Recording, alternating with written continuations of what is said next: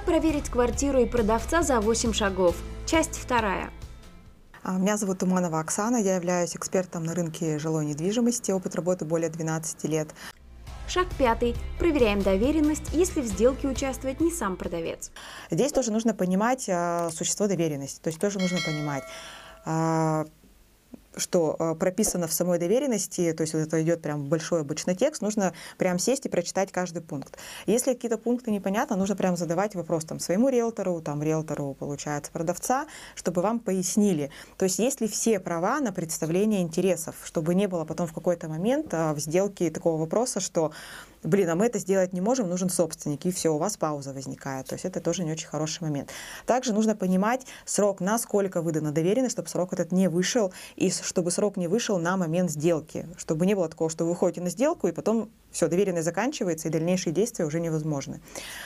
Также немаловажный момент, нужно проверить, не отозвана ли доверенность, потому что, э, к сожалению, когда доверенность отзывается, это нигде не, ну, не ставится никакого штампа, там, никакой пометки в доверенности нет.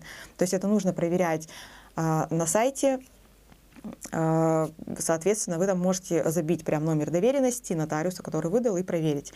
Либо на крайний вариант звоните этому нотариусу и спрашивайте, не отозвана ли доверенность, потому что в первую очередь посмотрит у себя, э, были ли заявления на отзыв доверенности, и также по базе нотариусов он тоже это проверит. Шаг шестой. Проверяем дееспособность продавца. Также справки из психонаркодиспансера желательно брать Вообще, если честно, вот э, их вообще нужно брать на каждую сделку. Вот по-хорошему. Но прямо если критичные варианты, это в основном касается людей пожилого возраста, либо если у человека есть какая-то прям негативная вредная привычка, ну прям явная.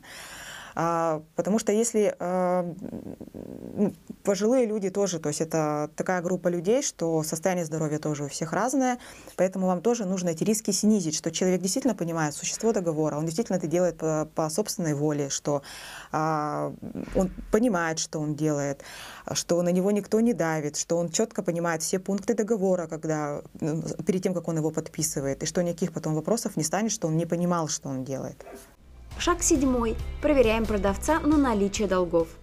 Также нужно обязательно проверить, э, есть ли у продавца исполнительные дела производства, какие-то долги, какие-то обязательства и так далее. Большое количество долгов либо судебных производств может грозить ну, изъятием объекта. То есть, грубо говоря, если идет разбирательство, соответственно, нужно понимать сумму этих долгов. А, и понимать количество ну, объектов недвижимости или вообще другой собственности, которая есть у продавца. Потому что как минимум этот объект может пойти в изъятие в счет уплаты этих долгов. А представьте ситуацию, если, например, первоначальный взнос передан, либо, например, полностью объект покупается за наличку, деньги уже отдали на подписание договора купли-продажи, а переход права произойти не может. Вопрос встает, как эти деньги вернуть? А бывают такие ситуации, что продавец уже эти деньги потратил, Вопрос, где он их будет брать. Либо бывает такой момент, что вы, например, успеваете зарегистрировать переход права, и потом, например, выгружается информация.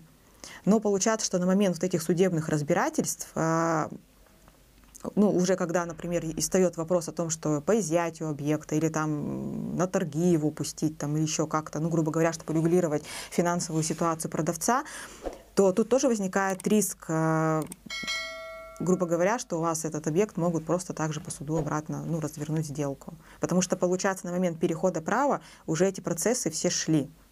Касаемо коммунальных платежей, вообще э, сейчас, конечно, ситуация поменялась. Раньше было, что вот этот лицевой счет, он пере, пере, перекочевывал от одного собственника к другому, да, то есть там возникали свои нюансы. Сейчас на каждого собственника открывается новый, то есть, скажем, одни продали, э, покупатель купил, он приходит со своими документами, с выпиской ЕГРН, с э, зарегистрированным договором купли-продажи, и все, с этого момента открывается новый лицевой счет. То есть лицевой счет привязывается сейчас не к объекту, а к собственнику. То есть даже если там долги есть, они в любом случае физически ложатся на ну, предыдущего собственника. Но с точки зрения мышления потребителя, все равно, конечно, спокойнее, когда ты понимаешь, что ты покупаешь объект, там долгов нет. Поэтому э, также нужно попросить справку о том, что задолженности нет. То есть справки выдают либо ЕРЦ, либо управляющая компания, либо ТСЖ, там, если э, организовано.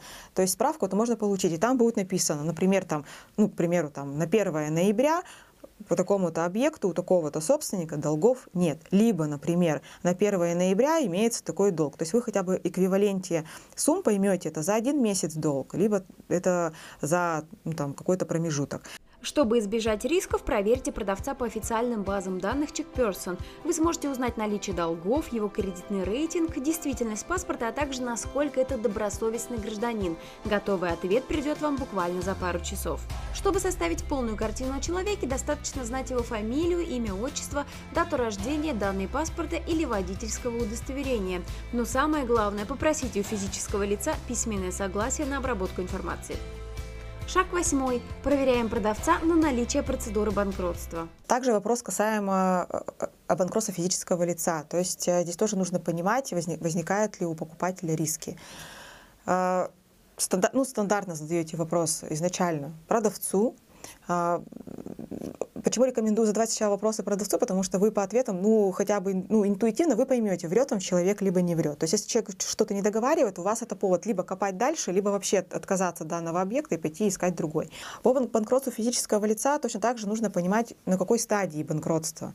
Один момент, если, например, человек только подписал договор с юристом, и они только начинают процедуру, то, по сути, информацию вы тоже об этом нигде, кроме как от самого продавца, не узнаете. А, ну, либо от риэлтора. Если например, уже процедура в процессе, а, можно это тоже э, на ресурсах интернет-пространства все это найти и как бы узнать, э, происходит процедура банкротства физического лица или нет. И нужно понимать детали. Тут, к сожалению, не все продавцы бывают, вникают в эти детали, потому что ну, не всем хочется говорить про какие-то свои негативные моменты. Нужно понимать, про какие суммы идет речь, какое имущество вообще в принципе у этого человека, который занимается банкротством, причина этого банкротства. Проверяйте квартиру, иначе могут наступить неприятные последствия.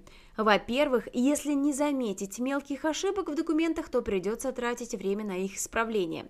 Во-вторых, если после покупки сделку признают недействительной, то деньги придется возвращать через суд. В-третьих, если попадете в руки мошенников, то можно и вовсе остаться и без денег, и без квартиры. Хотите больше знать о недвижимости, смотрите наше экспертное интервью о тонкостях покупки и продажи жилья, о том, как просчитывать риски и как правильно проверять документы. Мы расскажем о недвижимости от и до и даже больше. Подписывайтесь на наш канал.